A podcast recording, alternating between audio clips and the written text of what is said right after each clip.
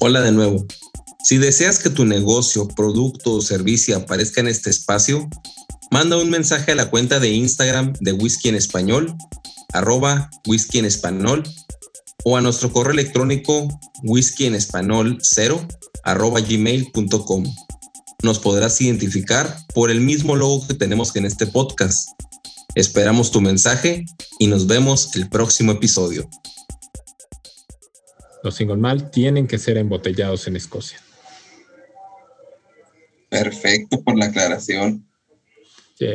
Es que sonó como que andaba despreciando los blended. Y la verdad es que sí, hay blended que es para el mercado, que es para tomar, para mezclar y son los que vas a, usar para emborracharte.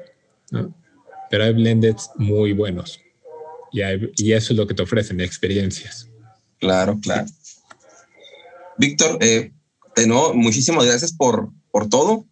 Ah, sigue una, una, una, una sección eh, que es la de presentar nosotros nuestras botellas. Eh, cada uno presentamos la, la, botella que tenemos y describimos un poco, pues, el origen, bueno, detalles hasta la, hasta la caja, ¿no? Sabes, tiene un empaque muy bonito eh, me gustaría que Orlando presentara la botella que trae eh, para que entráramos en este tema.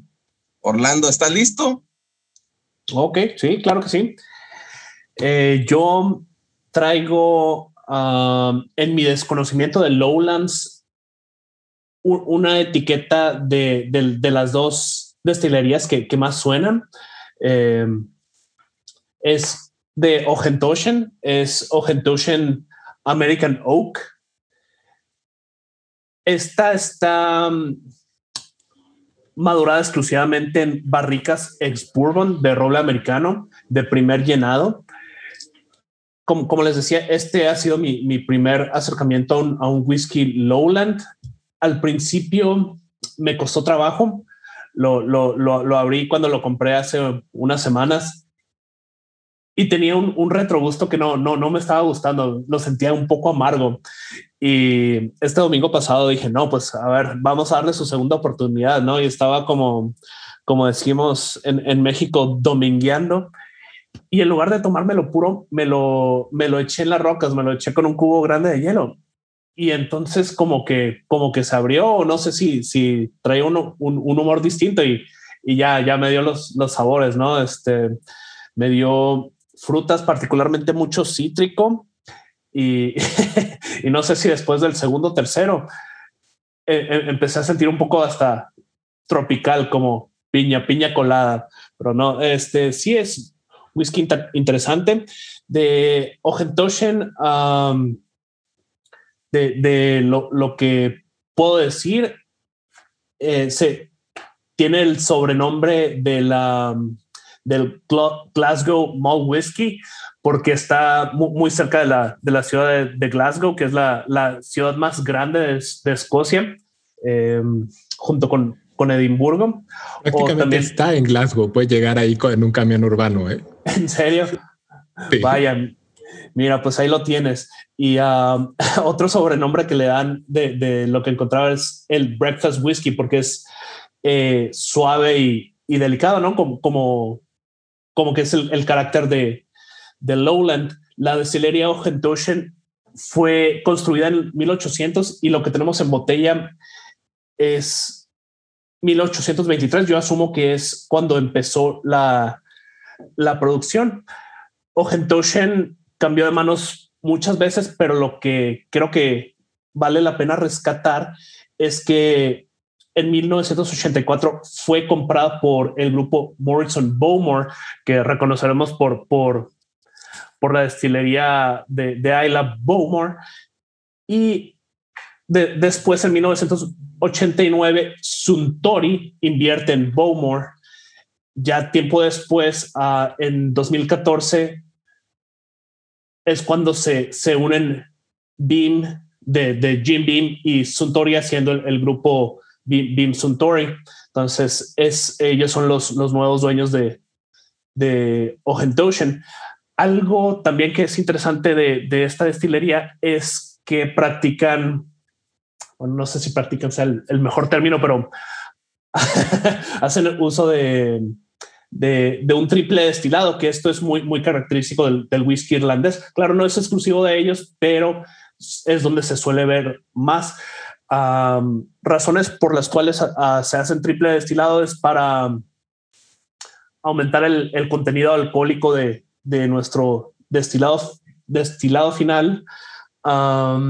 veo que después de la, de la tercera destilación se está generando un 81% de, de contenido al, alcohólico en contraste con, con, el, con el promedio que es de, de 70 y también la triple destilación, al igual que, que es una característica de, del muy muy recurrida que se menciona, menciona mucho el whisky irlandés es que lo hace suave, ¿no? Es suave, es un descriptivo pues como que muy, muy genérico, ¿no? Pero si le, le quita ciertos, ciertas asperezas al, al, whisky y esto pues parece que va de, de la mano con, con, esto que hemos venido mencionando, que en Lowland los whiskies tienen este, este carácter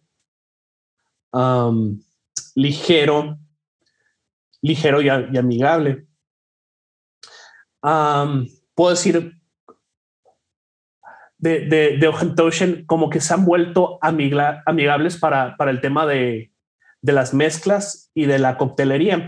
De hecho, ellos empezaron esta iniciativa que llamaron New Malt Order, donde juntaron a, a bartenders de, todo el mundo y crearon una, una expresión que, llamaron el Ocean Bartender's Malt, que, que está especialmente dirigido para, para el mundo de la, de la coctelería, así como lo es, eh, por ejemplo, Monkey Shoulder o recientemente que, que aún se, se, encontró esta expresión de, de Glenn Morangy, em, pues encaminada para hacia eso. Entonces, no, Ocean no, no, no está peleado con, con el no, no, no tomárselo puro, ¿no? Ellos son están abiertos a, que su, su malta sea mezclada. Pues eso es lo que la botella que, traigo me, me, desvió un poquito, pero pues sí, el, el Ocean American Oak eh, no tiene declaración de edad y es, viene a 40% de, de volumen alcoholimétrico y pues realmente muy amigable. Eh, vale mucho la pena. Ok, yo, yo también traigo Toshen. Eh, voy a continuar nomás para cerrar con la, con la, pues con la destilería, ¿no? Eh, en datos uh, históricos, pues eh, Orlando ya no tiene un amplio, un, amplio abanico de, de pues, qué, qué, es la destilería. Yo también nomás voy a rescatar uno de los, de lo que traigo un poquito extra. Y uh, el nombre, ¿eh? Okuntoshon, Okuntoshon, hasta los padres que atrás de la botella hasta te, lo, de, te lo deletrean básicamente cómo se pronuncia, significa esquina de campo, ¿sí? Eh, es, eso es el, el, nombre de la destilería, eh, traducido al, al Spanish, al, al español. Y el, el, año de 1825, eh, que ahorita 1825, no, no viene en la caja, viene 1823, ¿verdad? En la caja si concordamos todos. Pero dos años después de estar haciendo alcohol este, clandestino, en 1825 eh, obtiene la licencia para poder comercializar alcohol. ¿Sale? Un dato importante, eh, dos años después. Y uh, bien Orlando mencionaba, que Suntory eh, fue, bueno, ya forma parte del catálogo Suntory, donde pues está Jim Beam, ah, pues está Ocean y está, eh, forman también parte del catálogo Teachers, Admore, Glenn Gariok y Bowmore, ¿no? Ya Orlando mencionó Bowmore. Yo mis impresiones de este, eh, yo hace tiempo que había visto este, este, este, este, este whisky en, en los aparadores. Y la, les voy a decir la realidad, ¿no? Estaba yo creo aprendiendo en ese momento, bueno, seguimos aprendiendo, pero estaba con el triple destilado, que muy suave y, no le hice mucho caso. eh, se llegó el tiempo del episodio y vean qué interesante es este, esta destilería histórica, es de las que sobrevive de los tiempos de, pues de, de, la, de la, historia del whisky. Y eso también yo tengo la, la botella, uh, bueno, yo tengo la presentación de 12 años, eh, yo no tengo el, el, declaración, yo no tengo el declaración sin como tiene Orlando, que es American Oak, yo tengo el 12 años y ese está madurado en bourbon y en sherry cask. Uh, viene también a 40% de alcohol volumétrico o 80 proof y es un triple destilado. La verdad es que cuando lo probé, cuando lo destapé, la nariz es estupenda. La nariz uh, es un cherry, es, es suave, tiene cítrico, como comentaba, creo que Víctor. Es, es, está el limón ahí. Está el limón y está el cherry y está, no puedo describir, pero unas, no sé, es como un, un aroma de, de pan, de pan horneado, pero no tan, no, no tan, no tan fuerte, pero es lo que me recordó. Eh, hice lo mismo que Edgar, ¿no? O sea, voy a catarlos y ver notas y luego compararlos con la caja y pues sí, la caja marca mucho cereal, también marca limón. En boca eh, se me hizo aceitosito, se me hizo aceitoso a pesar de este 40 y en el Glencairn, aquí en el vaso, fíjense que las lágrimas, las piernas, que cuando lo agitas para, para ver eh, finalmente la viscosidad, forma unas piernas muy gruesas, eh, no bajan tan rápido a pesar de ser 40% y ser un triple destilado, pero el, el sabor en boca no acompaña para nada la nariz. Eh, se va todo únicamente creo que queda el, el, el pan recién horneado, el, el, esa, no sé, ese panecito rico y un poco yo creo que de mantequilla. Pero Sherry no tiene, tal vez este, yo lo he probado tres veces. Le encuentro después, pero el, terminado en Sherry no, no tiene, no, bueno, a mí no me da nada. Yo dentro de, dentro de mi perfil de recomendado o no recomendado, eh, el precio creo que era de 42 dólares donde lo compré. Es un single malt. Y yo creo que hay que entenderlo un poco, ¿verdad? Yo creo que más por curiosidad que, que por que tengas un whisky de 42 dólares para, para tomar y que quieras sacar muchos sabores.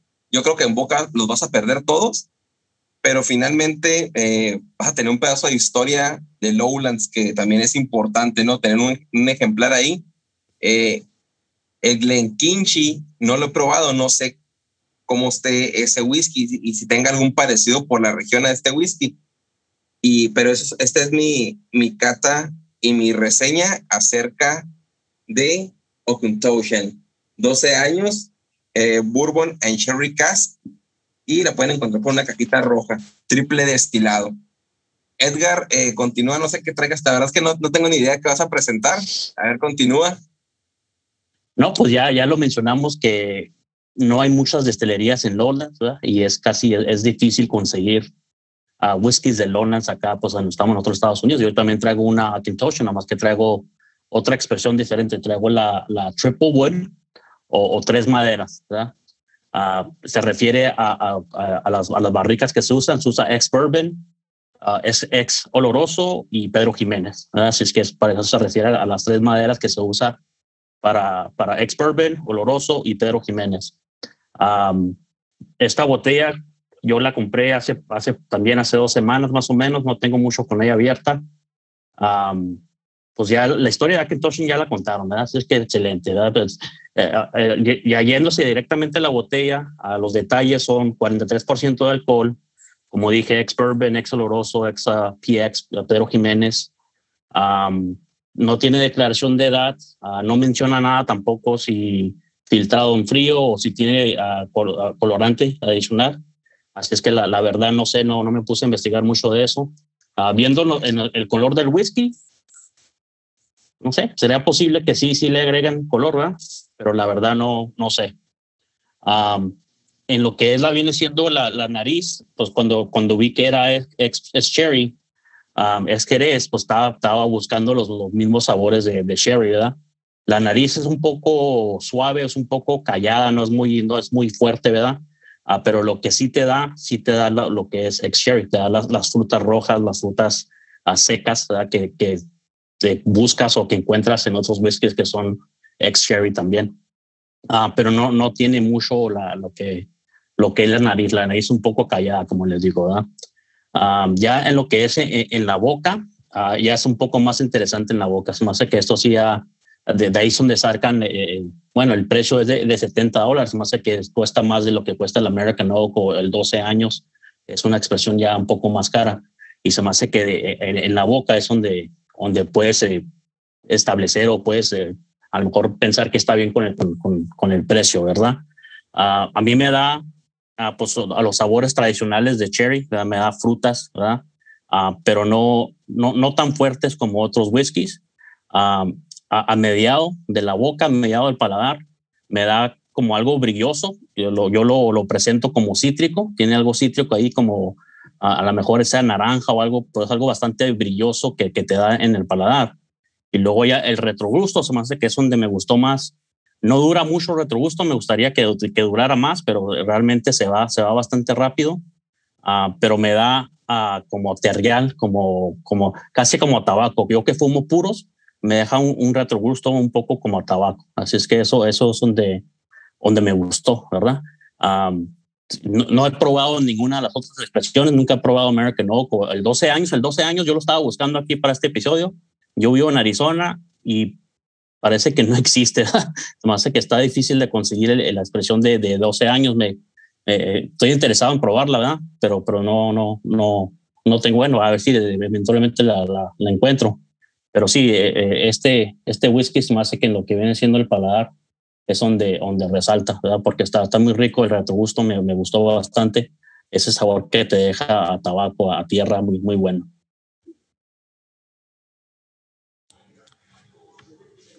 Genial, genial. Eh, todos coincidimos, pero Víctor, a ver qué nos tienes preparados, qué nos tiene por sorpresa. Eh, gracias, Edgar, una vez más.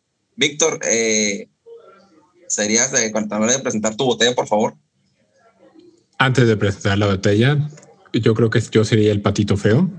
Así que aprovecho este momento y este espacio y aprovecho tener a los tres de ustedes con tres expresiones distintas de la misma destilería con un NAS, con un Edge Statement y con otro NAS. Así que Orlando, Edgar y Nahum, vamos a hacer un ejercicio con ustedes antes de que yo presente Eglen Kinchi 12 años.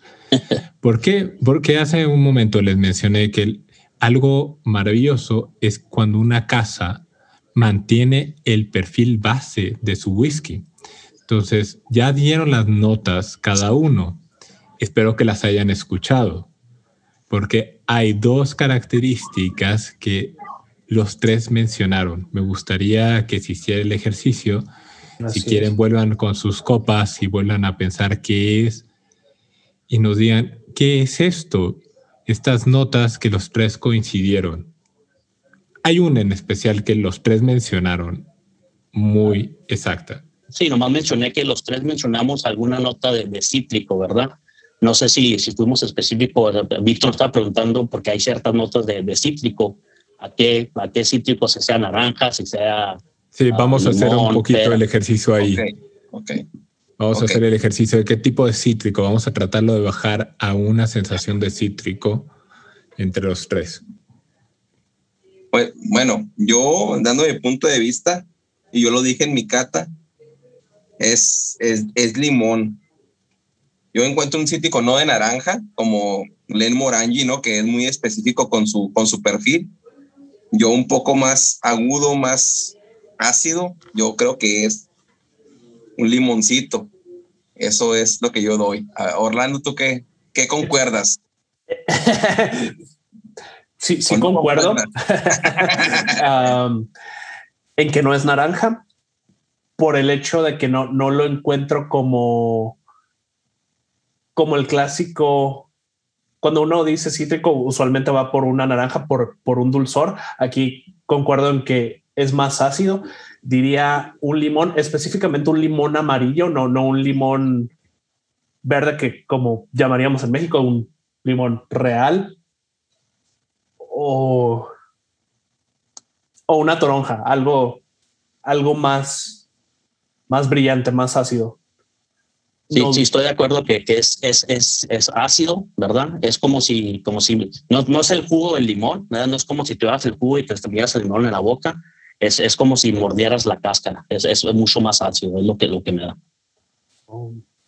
Claro. Y oigan, y bueno, ya aprovechando a que, a que Víctor nos está eh, haciendo interactuar con el whisky, uh, no, no, no nos detectan el, el, pan, el cereal, no, o sea, no, no el cereal tal como yo no lo, yo no, la, no, la caja la verdad pues después la vi, después de que hice la cata y sí dice cereal, pero yo la encuentro más como un pan horneado. No sé ustedes si detectan esa nota de cereal o de pan, vaya. No me da, no me da pan o cereal. Algo que veo en la caja eh, es coco, que me pareció muy loco, no por rimar, uh, cuando lo leí, pero si se acuerdan cuando, cuando recién eh, hablaba sobre cuando presenté la botella que el, que el domingo estaba probándolo y que como al tercero dije, me sabe tropical como a piña colada. Puede que, que algo tenga que puede ver ser, por ahí. Puede ser. Sí, a mí, a mí algo así maltoso. Y yo no sé, ¿verdad? Pero también me recuerda como una cerveza carta blanca, el sabor que te da el espuma en la boca. No sé si la cerveza carta blanca tengas de este cereal o no, pero algo así me recordó. Tal vez sea la sed. bueno, el bueno, este, empieza haciendo cerveza, ¿no? Así es. Sí. Bueno, después del Son ejercicio. bebidas primas hermanas. Está, estamos eh, ya listos para el certificado de Ambassador o no. ahí va, ahí va un parte del ejercicio. Pero les dije que había dos que los tres iban a encontrar. Hay dos cosas que los tres. Ese fue el más obvio. El otro ya va un poquito más disimulado por el tipo de barricas que se está usando, pero les voy a dar un, una pista hacia dónde va esto. Es un si pudiéramos hablar que las frutas y la hierba es fresca, ¿no? Este sería un sabor más seco. ¿Y sería algo compartido por los tres? Así es. Ve, contigo, que es, es eh, totalmente en barrica de roble americano, no ex bourbon. ¿Qué son las si tú me, si yo te pidiera describir esto en cuatro elementos, ¿cuáles serían esos cuatro elementos? Un, ex bourbon siempre, siempre va. no, el, el Ocean. O sea, este, este whisky, te digo, oye, ¿a qué te sabe o qué te huele este? Dímelo en cuatro palabras. Y cuando me dice cítrico o limón, eso ya te cubre todo lo que sería en esa área. O sea, si te dice cítrico, ya no se valdría que me digas toronja y limón. Claro. ¿No? Como hierba fresca, pasto. Ok, un llevamos toque dos. de, de vainilla. Ok, llevamos tres. Uno más.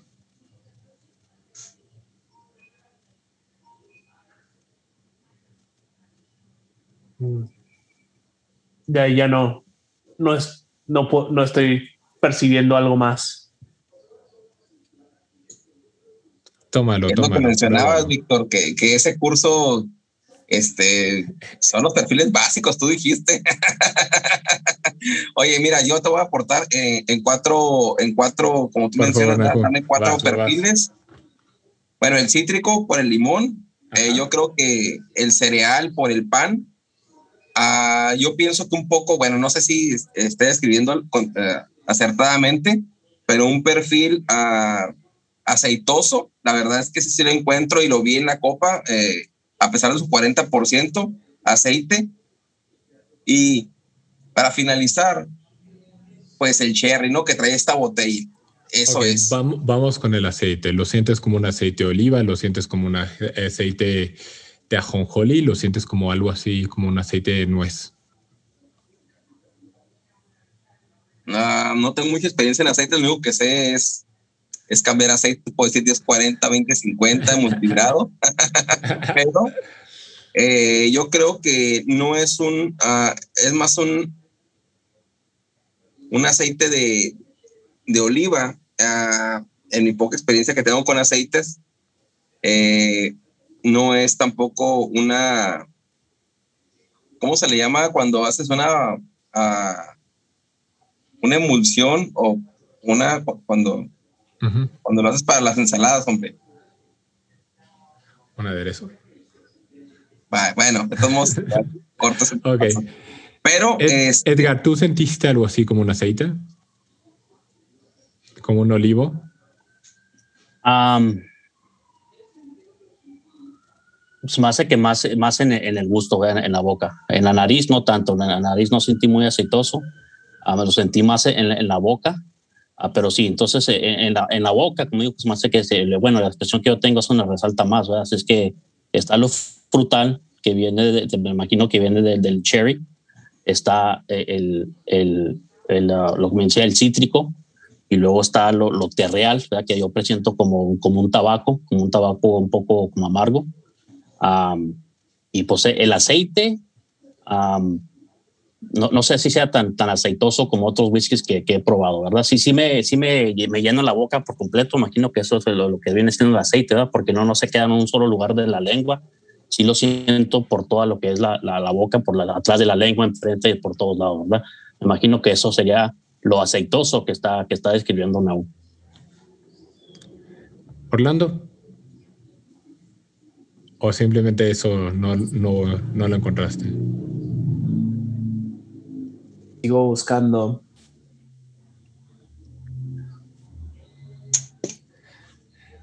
Este es uno de los ejercicios que se hacen entre las casas. La verdad es que ¿qué tan, una de las formas que yo juzgo que también está un whisky, que también logrado es un whisky, es cuando ya tienes una casa que tiene un perfil definido y te sacan una expresión en algún tipo de madurado o terminado distinto y deberías de encontrar cosas base de esto. Y aquí es en las sensaciones. Una de las cosas que tiene Ocean Ocean, que se jacta, es esta triple destilación justamente. Y la triple destilación no solamente es para darte este whisky herbal, ligero y demás, se está buscando también que te dé una sensación en boca. Y no es un, y como en el aceite, lo que estábamos hablando en aceite, bueno, tiene, se puede escribir de otras maneras, pero es algo que te cubra completo sin que sea el, la sensación fuerte de otros whiskies en los que vas a sentir la nuez, la madera que se te queda.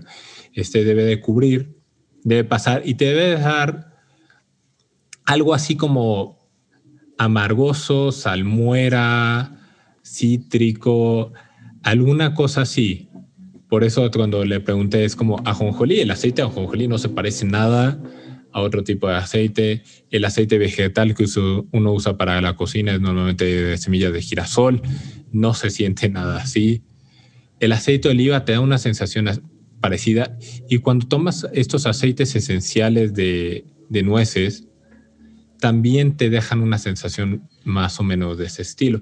Y es crear conexiones. O sea, no estamos hablando que el whisky tenga ningún tipo de, aceite. Estamos hablando básicamente que es un, que es, bueno, sí tiene alcoholes fósiles y sí tiene aceites eh, tal, pero bueno, no, no en ese, en ese, en ese tipo. Pero nuestro cerebro y nuestra forma de hacer las relaciones es una forma fácil de crear estos puentes de descripción. Entonces, si lo encontraron en los tres, podríamos decir que se mantiene un perfil y son whiskies con una base bien lograda, ¿no? Si se pierden, yo diría que la base no está bien lograda y, bueno, es otro whisky. Y ahí se juzga como otro whisky. Sí, muy interesante porque yo pues uno que, que, que, le gusta el whisky se pone a ver videos de YouTube y todo eso y, y la gente que, por ejemplo, en bourbon muy, muy, muy, uh, muy conocido eso de que huelen un bourbon, oh, este es un Buffalo Trace, este es un Evan Hill, este es un Jim Beam, ¿verdad? Nomás por el, me imagino por lo mismo que está hablando del perfil. Porque reconocen ese mismo perfil de lo que están tomando porque viene de esa misma destilería y esa destilería tiene su, su característica y que lo, lo, vas conociendo basado a estas características. Muy, muy interesante, ¿verdad? Muy, muy interesante.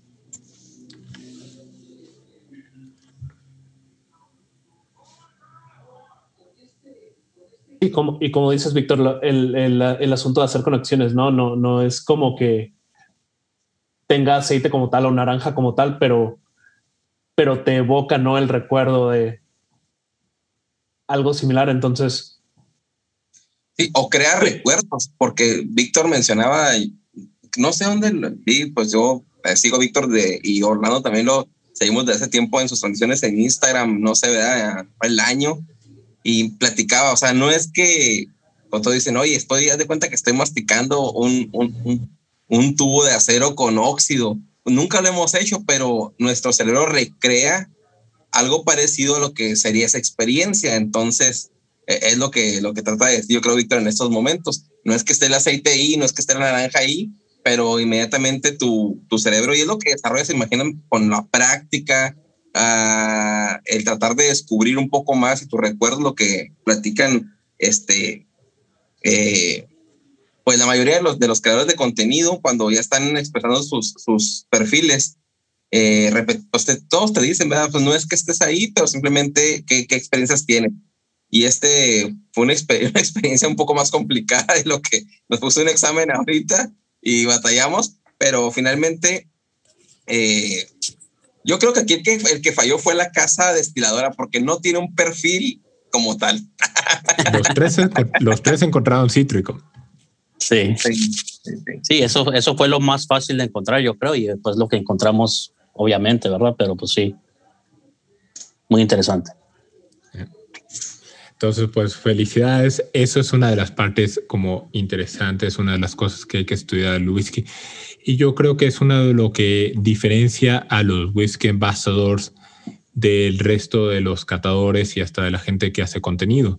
Es el estudio y notar esta, estas cuestiones entre las mismas casas, ¿no? Es un criterio estandarizado que, bueno, igual y puede haber una, se puede refutar, se puede cambiar, se puede no estar de acuerdo, pero viene de parte de una institución que nos está diciendo, mira, para poder, estos podrían ser los criterios para juzgar un whisky, porque siempre nos dicen, es completamente subjetivo, uno va, qué tan, qué tan bueno es, existe esta tabulación del 1 al 100 de los grandes expertos y todo, pero finalmente los grandes expertos y los grandes jueces deben de tener un criterio homólogo, ¿no? homogéneo que, te permite. Entonces, sí, las sutilezas entre que sea un 97, un 98 y un 99 lo puede dar el paladar. Pero el que te digan fue bien logrado o no bien logrado, eso es estándar. Y eso se, se basa a través de un algo consensuado y algo institucionalizado. Entonces, eso es algo que te da el estudio y apoya mucho al disfrute y a las catas, ¿no? Entonces, e ir encontrando, yo creo que esto va aportando y espero que de ahora en adelante también cuando agarren cualquier whisky, después encuentren una nota y agarren un segundo whisky de esa misma destilería, encuentren si hay las similitudes. Y a partir de las similitudes se puede ir creando y se va enriqueciendo también porque puedes notar cómo va cambiando esas similitudes y cuál es la afectación o cuál es lo que está aportando, ya sea un nuevo método de destilación, un accidente que haya habido, que también los hay. Ah, sí. Eh, las maderas, los terminados y principalmente en las maderas, ¿cuál es la diferencia entre una maduración y un terminado en whisky? Claro, antes de que, de que presentes eh, tu whisky, que nos des los detalles como, como lo hicimos los tres. Una pregunta ya, bueno, nomás para, para, para, para concluir un poquito esto de, bueno, del conocimiento en, en, este episodio. Y lo platicábamos a, no recuerdo en qué episodio, pero Edgar lo describió muy bien, acerca de, creo que los irlandeses, me platicaba sobre que tenían muy afín la tradición de cuando transportan su alambique o que el alambique finalmente pues ya no, no, no funciona y, hacen un nuevo, el, si tenía un golpe, eh, replicar el golpe, eh, si tenía alguna bolladura, pues dejarla tal como está, ¿no? O sea, eso da un perfil o no tiene nada que ver con el perfil y solamente es eh, la base de cobre, la altura, para que batallen los aceites, el reflujo y ya después las, las, los, los, tubos o las pipes que se les llaman, ¿verdad? el, el reflujo, todo eso sí tiene que ver el, el replicar realmente cómo está el alambique en el estado actual o no. La pregunta antes de responderte es, ¿tú qué crees? No, pues yo creo que sí, que todo eso tiene que ver, ¿no? O sea, fielmente. Eh, bueno, ahí, les va una historia de Glenn Rhodes. En Glenn Rhodes hubo un esclavo que se quedó haciendo la destilación y básicamente se podría decir que fue el primer master distiller de Glen Rhodes. Y cuenta la historia que él muere y lo sepultan pues cerca de la destilería en el cementerio del pueblo. Años después, tienen que reemplazar el alambique y traen un alambique nuevo. Y este señor, que si no mal recuerdo el nombre, y aquí sí me atrevo a tener mal el nombre, creo que era Pippin, se empieza a aparecer en la destilería. Y de hecho, si uno va a visitar, bueno, no sé si todavía lo tenga, pero para parte del, recorrido del Visitor Center, que, te, que tenía toda la oficina de Pippin ahí, donde se decía que se aparecía su fantasma y rondaba y asustaba a la gente porque lo veía entre las bodegas en la sala de destilación y no sabían qué hacer hasta que un día llaman a un exorcista y el exorcista, en vez de ir a la destilería, lo que hace es va al cementerio y al parecer se queda toda la noche en el cementerio. Regresa el siguiente día y le preguntan, ¿qué pasó? ¿Qué pasó? Y hay una respuesta y dice, sí, lo que ustedes tienen que hacer es girar el alambique y colocarlo en esta posición. y que hicieron eso, colocaron el alambique en esa posición y dejó de aparecer Pippin. Descansó en paz. logró descansar en paz. estaban cambiando el perfil de su whisky al tenerlo en una mala posición. La ciencia actualmente te dice por qué es que Pippin no descansaba o por qué se creía que tenía que tener los mismos golpes. Porque toda la forma del alambique va a tener una influencia en el reflujo y el reflujo es súper importante a la hora de la destilación. Entonces, imagínate que tu alambique que tenías ahí cuando lo instalaron, cuando abriste la destilería en 1823, que fue el año en que se obtienen la mayoría de los permisos, porque fue cuando se legaliza, o sea, está esta reforma en el 22 y en el 23 se empiezan a obtener las licencias de destilación. Imagínate que en ese momento tú pones tu destilería, lo estás bajando el alambique, se te cae un poco y se te abolla en la parte de la campana. La parte de la campana es donde tienes todo el contenido, ¿no? ¿Y qué va a hacer esa abolladura? Pues que el contacto con el cobre cambie. Y eso es lo que se creía, que se creía que era la forma, que era la posición. Y sí, pero no por las mismas razones. la ciencia ahora explica que la superficie de contacto, el volumen de contacto que existe con el cobre, va a tener una repercusión en los compuestos y la forma va a propiciar o no el reflujo. Y el reflujo es lo que nos va a estar dando también cuántos son los componentes volátiles y cuántos son los acetatos, caproatos, capilatos, lauratos, acetatos, ácidos isovaléricos, aceites fusel, eh, fenoles, cresoles, guayacoles, y de ahí todo continuó. ¿Qué van a pasar a tu whisky? Entonces, en resumidas cuentas, la respuesta es sí. la forma y, las abolladuras sí tienen una repercusión en el whisky. Excelente. Regresando a la pregunta que hiciste antes de que, que Naum hiciera la pregunta de cuál es la diferencia entre la maduración y el acabado, pues realmente quisiera saber, ¿verdad? Pero me imagino que, es más el tiempo que pasa, El, acabado es mucho más, menos tiempo que la, obviamente la moderación, ¿verdad? ¿Es, es, tan sencillo o es, es más complicado que eso? No, básicamente. La legislación te marca que hay hasta un cierto tiempo, que a partir de un cierto tiempo lo puedes decir madurado, que menos de ese cierto tiempo es un terminado. Ok. Claro. Y de whisky te digo, nos podemos seguir hablando 20 horas, ¿no?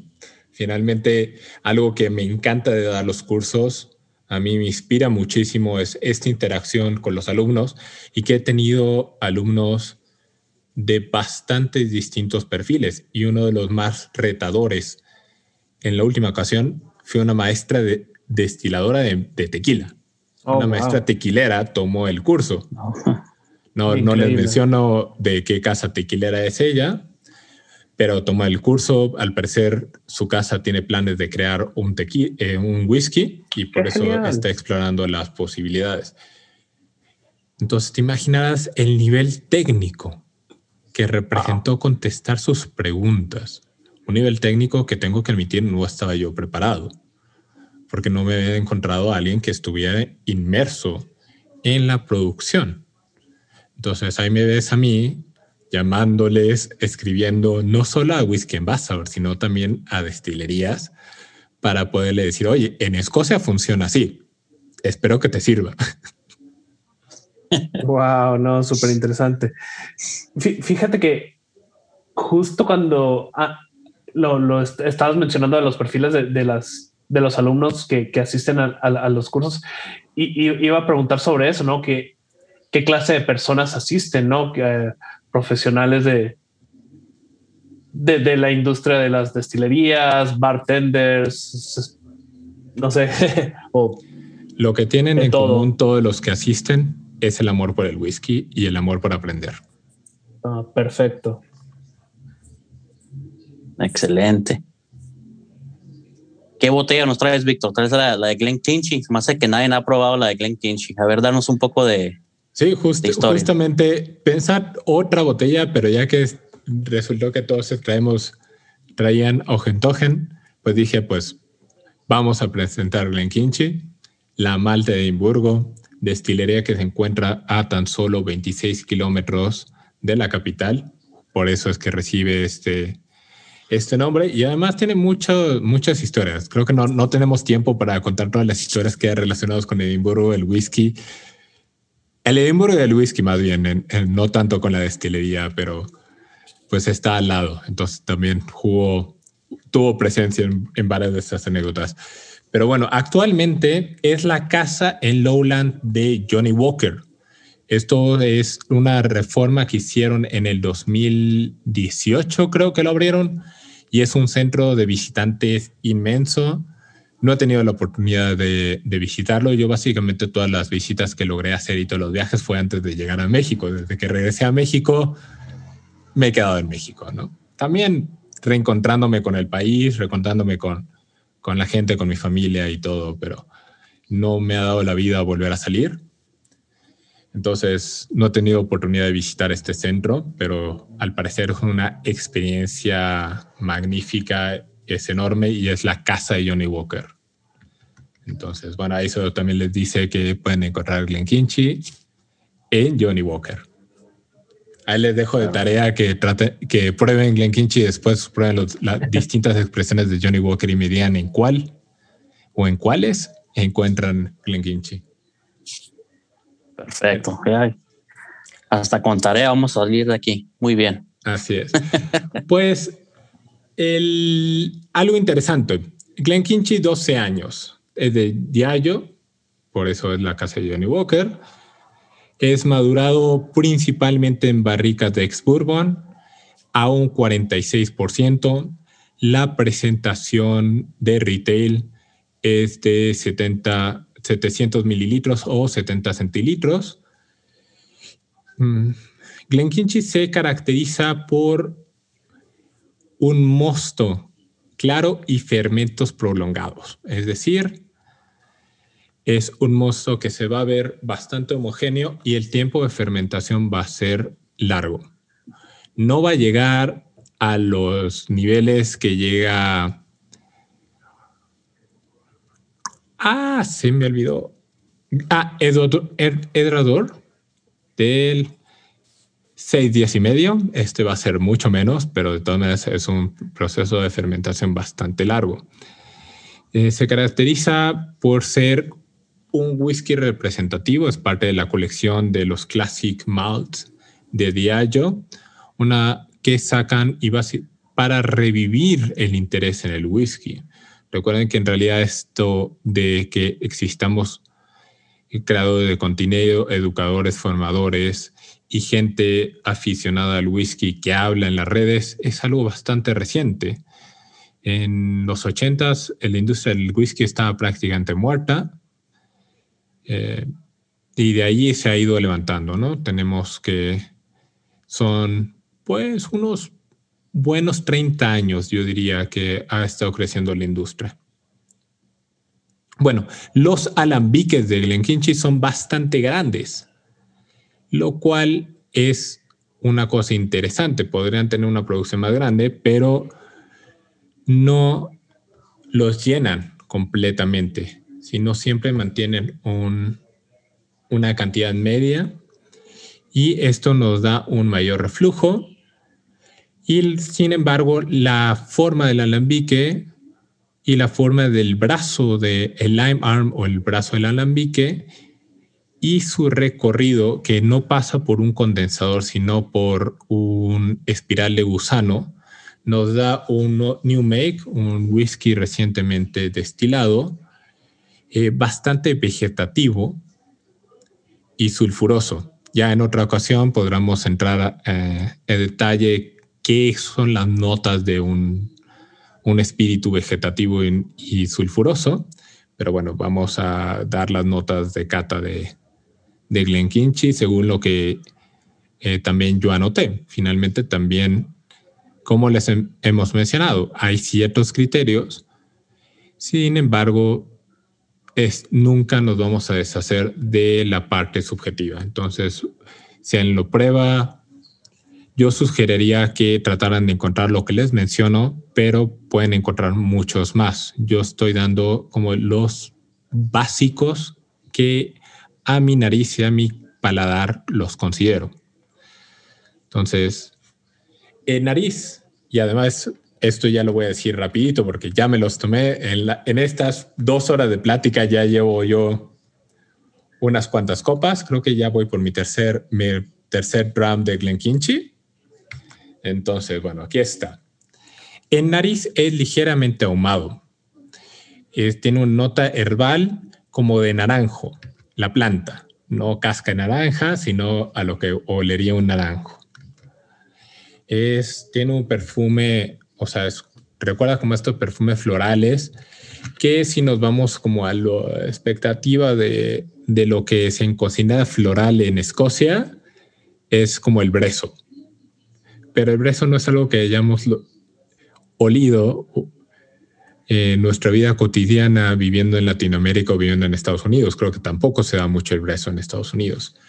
Pero si han tenido oportunidad de olerlo, pues sabrán qué podría ser esta nota eh, floral. Eh, tiene también, es bastante maltoso, se siente una, una malta tostada en nariz. En boca ya tenemos un par de notas más interesantes. Encontramos jengibre, vainilla, mantequilla, manzana y algo que creo que ahí me sorprendió es una presencia de resina de roble. No sé si han tenido oportunidad de trabajar con resinas. No, la verdad no. Pero bueno, si la persona que haya logrado trabajar con me entenderá algo que son eh, ligeramente solventes también. Pero me gustó más la, descripción de decir resina roble a un solvente. Suena, suena, mejor y creo que es una, una descripción más acertada. Mm. Y en retrogusto es medio. Se mantiene el herbal y ligeramente cítrico. Eh, con con eso. Eso es básicamente lo que se tendría. Muéstrame cuatro perfiles principales, por favor. De... no, sabes de que me acordaste ahorita algo de eso del de, el brezo. Eh, exactamente, ah, pues a lo mejor hemos tenido la oportunidad de flores silvestres, pero pues nunca del brezo. Eh, anteriormente dimos, eh, fue el episodio de Highlands, creo, donde presenté Highland Park. Uh, no, recuerdo si 12 o 18, pero eh, decía eh, en la fuente que consulté, eh, relatando un poco de la historia de la botella, que fue una atracción en su tiempo el que Highland Park dejara entrar a las personas a sus bodegas de brezo para que sintieran la experiencia total. Pero con el tiempo, ah, creo que pues este, este brezo y la explotación casi creo y la introducción de granos foráneos, básicamente, pues dejó de, dejó de ser una atracción, pero sí era una atracción principal de Highland Park en esos momentos. El brezo es esta planta moradita que se ve mucho en las fotografías de Escocia. y la principal razón de, mencionar el brezo es cuando se dice perfume o herbal o floral más bien, cuando se, se habla de algo así, es porque muchas de las reseñas que tenemos en las botellas van a decir floral o van a decir como perfume o una cosa así. Y entre el abanico olfatorio, que se tiene, si es una persona que viene y fue escrito en Escocia, es muy probable que la principal referencia al decir una flor sea brezo. Y aquí es algo que yo noté mucho en los, en, los cursos. Yo aprendí como esto es brezo, adelante, listo, ¿no? Y traté de decir, bueno, esto es floral, ¿no? Floral igual a brezo, más o menos, bla, bla, bla. Y empecé a dar los cursos y me, di cuenta que muchas de las personas decían, ¿dónde está la flor aquí, no? ¿Flora qué? Flora manzanilla, flora lili, flora bueno, eh, viene este, este, no, a cuna de Moisés. Tenemos una, Oye, bueno, aquí tenemos una cantidad de flores tremenda, rosas, todo, y decir, bueno, es floral.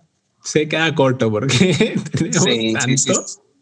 Yo, yo, yo sé, hago esa aclaración. Esas uh, plantas moraditas, este, yo sí las he visto. Eh, y fíjate, bueno, no voy a profundizar mucho, pero cuando volé una vez, cuando fui a visitar a Edgar, pasé por Tennessee y vi los campos, eh, allá es muy verde, ¿no? Y boscoso, y vi muchos campos eh, moraditos, así de florecitas. Y no es que no lo hayas visto en mi pueblo, pero me recuerda ese, esa flor morada, me, me, me hace conexión con el popurrí ese cuando entras a los baños, o sea, ese popurrí de, de flores. ¿Eso será? Ahí tienes una conexión. Ahí tienes una conexión. Entonces, si lo mantienes de una forma superficial y no te clavas mucho, eh, creo que es bastante válido decir floral y pensar en algo así. Genial, genial. Y no vas a eh, tener una discusión entre alguien de, Latinoamérica y alguien de Escocia. Claro. Muchísimas gracias por presentar tu botella, Víctor. Es eh, genial toda la conversación que hemos tenido ya para casi, casi concluir, ya es la última parte de, este episodio, eh, Orlando, nuestro sultán de la mixología, nos va a presentar un cóctel. Eh, él, si no lo conoces, Víctor, tiene una página eh, un, en, Instagram y en Facebook, maneja, también tiene, tiene su, pues, su fanpage de mixología. Y él siempre nos presenta un cóctel ah, con, con el, con, básicamente con la con la presentación del episodio. Y esta, esta noche es un whisky single malt de Lowlands. Adelante, Orlando. Excelente, excelente, Orlando. Qué gusto saber que eres mixólogo y que tienes esa capacidad de crear cócteles. Es, es estupendo. Es algo que yo no, yo no he tenido la oportunidad de, de explorar, pero admiro mucho, admiro mucho estas capacidades. Entonces, muy atento, esperando qué tal esté el, el, cóctel. Y si es sencillo, mucho mejor, porque así lo voy a poder replicar en casa. Es claro que sí. es el sultán. No, sí, el, mundo de la coctelería es súper, súper interesante y muy, muy, muy bonito en verdad. Y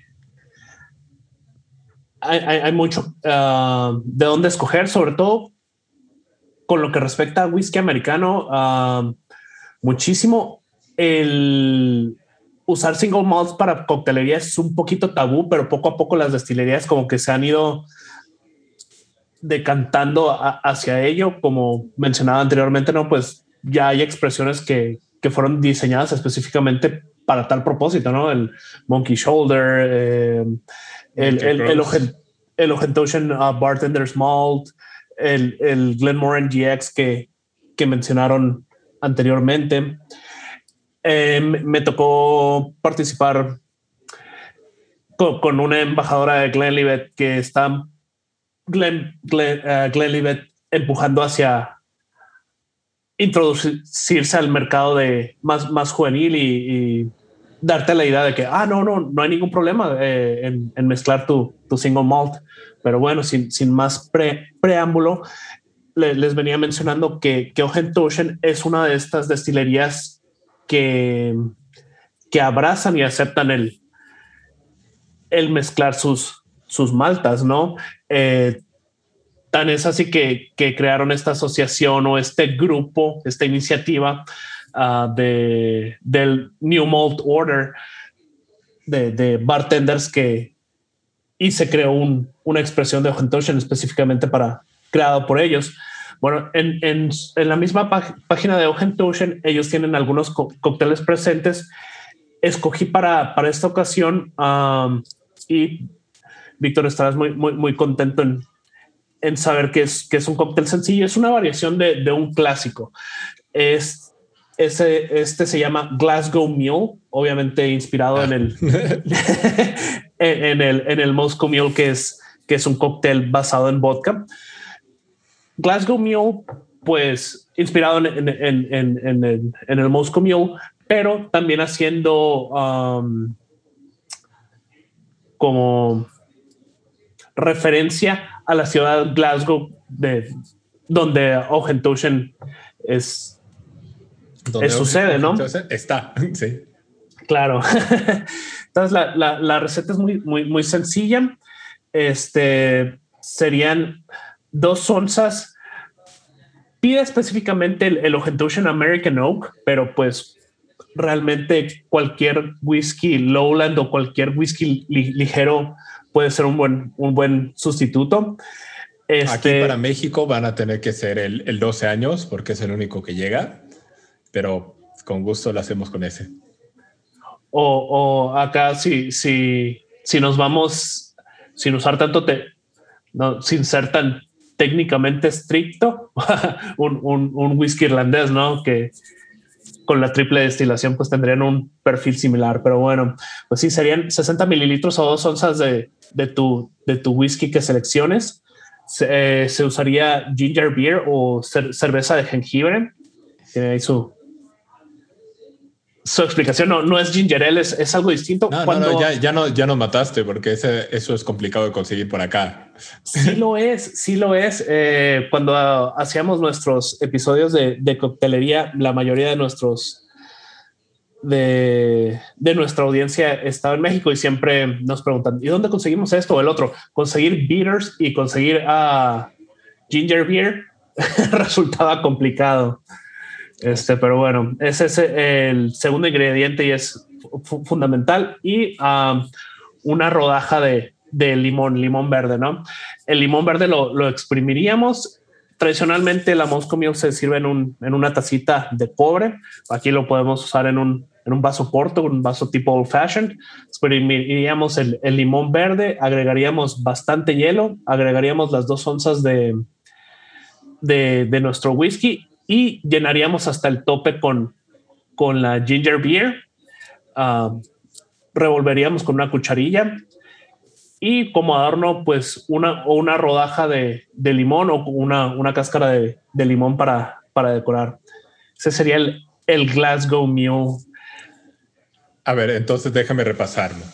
Sería un old fashion, hielo al tope, exprimimos el limón agregamos el whisky y llenamos con ginger. Con la ginger beer. Ajá. Con el ginger beer se bate y le pones un twist de limón encima. Exacto, sí. Tres ingredientes sencillo. Tres ingredientes, pocos que no es sencillo conseguir. Orlando. Se oye refrescante, ¿verdad? Con este calor, con este calor, se oye muy refrescante algo. Orlando, contamos con la magnífica participación de Orlando. O sea, creo que ningún otro podcast este, del cualquier tema tiene eh, un mixólogo eh, dando su sección. Eh, muchísimas gracias. Siempre le digo a Orlando que es el sultán de la mixología porque siempre en cada episodio siempre da un y siempre nos emociona, así como Víctor ahorita que no, dame todos los episodios tiene, oye, se escucha genial y ha de saber mucho mejor. Por eso los invitamos a que vayan a la.happyhour en Instagram y busquen ahí eh, cada trago. Eh, anótalo por favor, Víctor. Y una vez más, gracias Orlando por tu sección. No, al contrario, muchísimas gracias. Claro, claro. Ah, eh, está llegando al final de este episodio. Eh, Víctor, eh, muchísimas gracias por, por, aceptar la invitación. Igual a mis compañeros, siempre que están pues aquí al pie de la batalla, únicamente para que pues se despidan. Pues, primero Víctor, ¿no? Víctor es el invitado especial. muchísimas gracias y un placer tenerte aquí. Espero que una próxima vez podamos hacer una contribución contigo. Víctor, si quieres eh, despedirte del público que nos escucha y dar tus eh, redes sociales donde pueden buscar, ya sea eh, la certificación de Whisky Ambassador, tus redes sociales, por favor. Claro que sí, pues entonces vamos empezando por esa parte de las redes sociales. Primero que nada, nuestra página es whiskymx.com o también lo pueden escribir como whiskeymexico.com. Todas las dos redirigen al mismo sitio que es whiskymx.com. La razón es porque Whisky México ya no está disponible. Entonces, por eso es whiskymx.com que estamos ahí. Entonces, ahí encuentran toda la información. Les repito, whiskymx.com. En las redes sociales nos encuentran en Twitter, en Instagram, en YouTube y en TikTok como Whisky México, o sea, arroba Whisky México, todo junto. Nos van a encontrar de esta manera. Pueden saber que somos nosotros porque tiene el mismo logo. Van a ver que dice Whisky México. Si quieren contactar conmigo directamente, pueden hacerlo a través del WhatsApp que está publicado en la página del 55 77 26 3406 es nuestro WhatsApp público. Si no les contesto yo, les contesta alguno de mis colaboradores. Y en el Instagram es donde yo estoy casi todo el tiempo. Entonces, si quieren contactarme a mí directamente, yo les recomiendo que manden un mensajito por Instagram y ahí seguramente en cuanto me sea posible yo estaré respondiendo el mensaje. Facebook también nos encuentran. En Facebook tenemos un proyecto un poquito distinto, porque ahí queríamos formar una comunidad de whiskeros y una comunidad de gente interesada en la parte académica. Entonces, en la parte de whiskeros, de amigos y de coto, nos encuentran como de Whisky México, T-H-E, Whisky México. Recuerden que whisky se escribe W-H-I-S-K-Y y luego México. Y en la parte educativa, bueno, tenemos el mismo logo, es Whisky Consulting MX, eh, de, como consultor en, en, en inglés, con, consulting MX. Esa es la parte académica que hemos querido como impulsar. Cualquiera de las dos que nos siguen o si nos siguen en las dos será muy, muy bueno. Siempre es agradable que nos vean más personas. También tenemos los grupos, los, los dos grupos van dirigidos en el mismo sentido. Entonces está el grupo de Whisky México y el grupo de Whisky Consulting. Entonces ahí estamos. Eso serían nuestras redes sociales. Como les mencionamos, el curso de formación de catadores inicia el 10 de julio. Se pueden inscribir desde cualquier parte del mundo, siempre que sean de habla hispana. para los detalles si quieren arreglar también qué whiskies están disponibles en su región y como vemos la parte de la cuestión práctica, pueden escribirme por el Instagram, yo ahí le respondo y ahí vamos planeando todo para que tengan la mejor experiencia y la mejor educación en el tema. Y si les interesa solo presentar el examen, el examen es el 16 de octubre. Las inscripciones también están abiertas desde ya.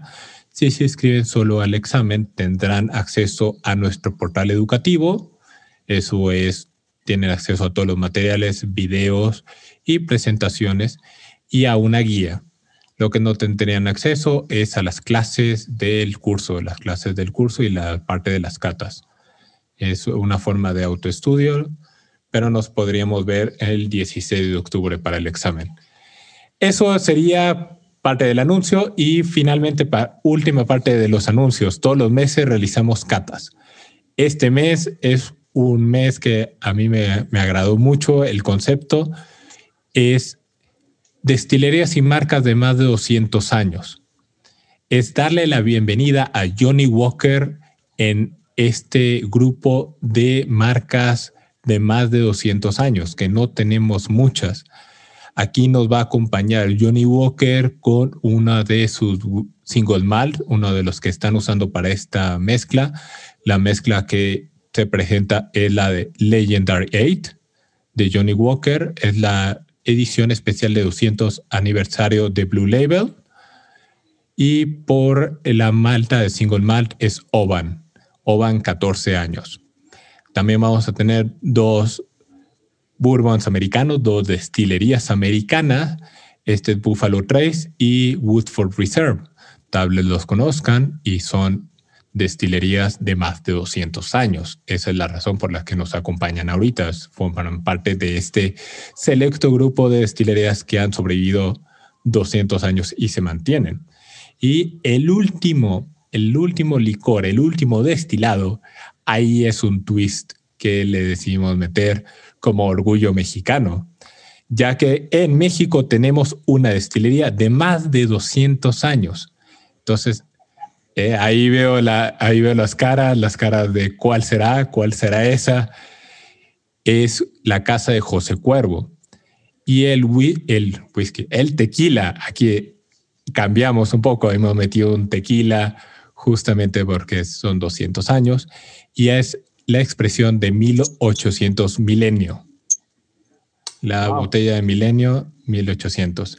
Entonces, de esto se trata en esta ocasión la cata de este mes y todas nuestras catas son temáticas. Lo que más nos importa a la hora de realizar una cata es cuál es la historia que vamos a contar. Y en este caso, la historia de éxito de 200 años de cinco distintas marcas. Y, unas palabras para nuestro público que te escuchó y que fuiste el invitado. Eh, claro, claro que sí. Ahora vamos a eso. Primero fue pues las redes sociales y un poco el comercial. Ahora, para todo nuestro público, muchísimas gracias por habernos escuchado. Nahum, muchas gracias por la invitación. Edgar, Orlando, un gustazo haberlos conocido. Y para todos los que están escuchando este podcast, me da muchísimo gusto haber participado con este genial grupo y que ustedes nos escuchen, y para mí es muy especial esta ocasión, ya que es la primera vez que tengo oportunidad de participar en un podcast hablando de whisky. No todo mundo hace podcast. Este proyecto de que nos traen a Hum en whisky en español y que nos traen Orlando y Edgar formando el episodio de Lowlands de, de whisky. Me parece un proyecto estupendo y los invito a que continúen escuchando. Muchísimas gracias. Y es gracias a ustedes que nos escuchan, gracias a ustedes que leen nuestro contenido, que nos siguen y que nos ven, que continuamos creando contenido. Es gracias a ustedes que nos podemos dedicar a lo que nos dedicamos. Muchísimas gracias nuevamente y un abrazo con todo el cariño.